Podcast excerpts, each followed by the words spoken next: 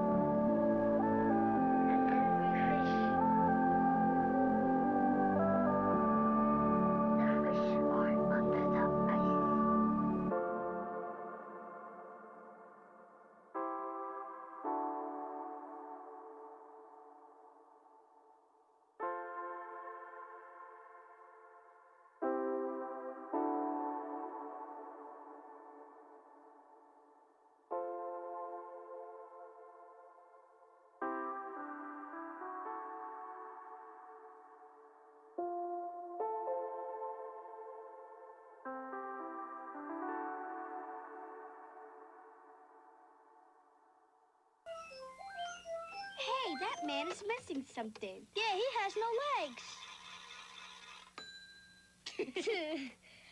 no, that's not right. Try another one. No. That's not right either. No. That looks funny. That looks like a gorilla's leg. A ballerina. No, try another one. Yeah, that's right.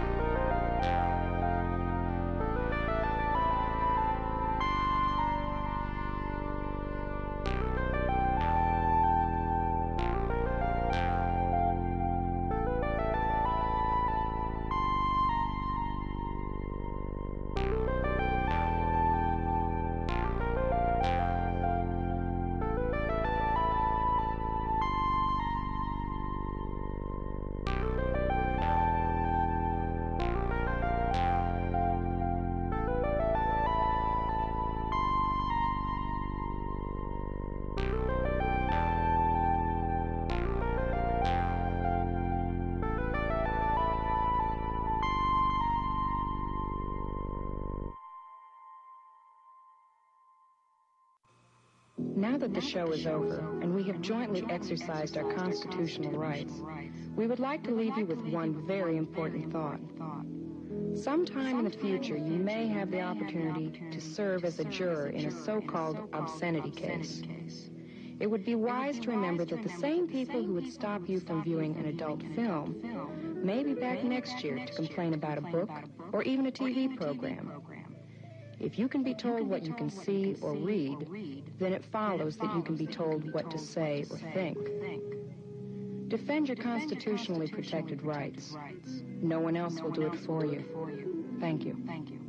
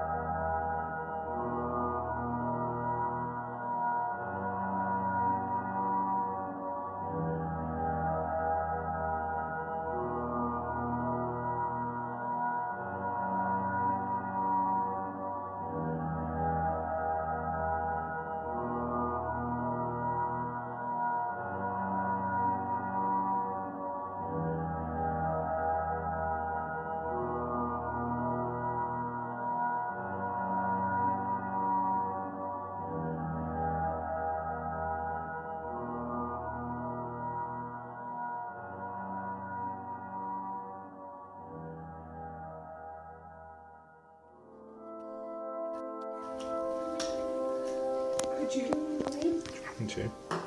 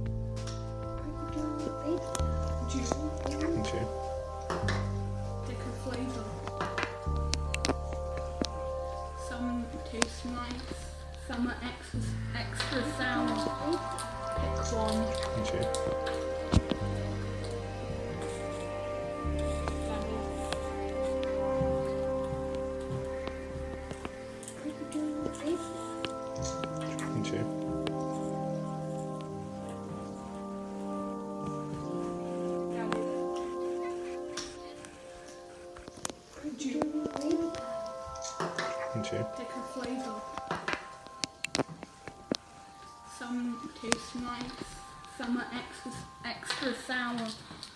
Pick one.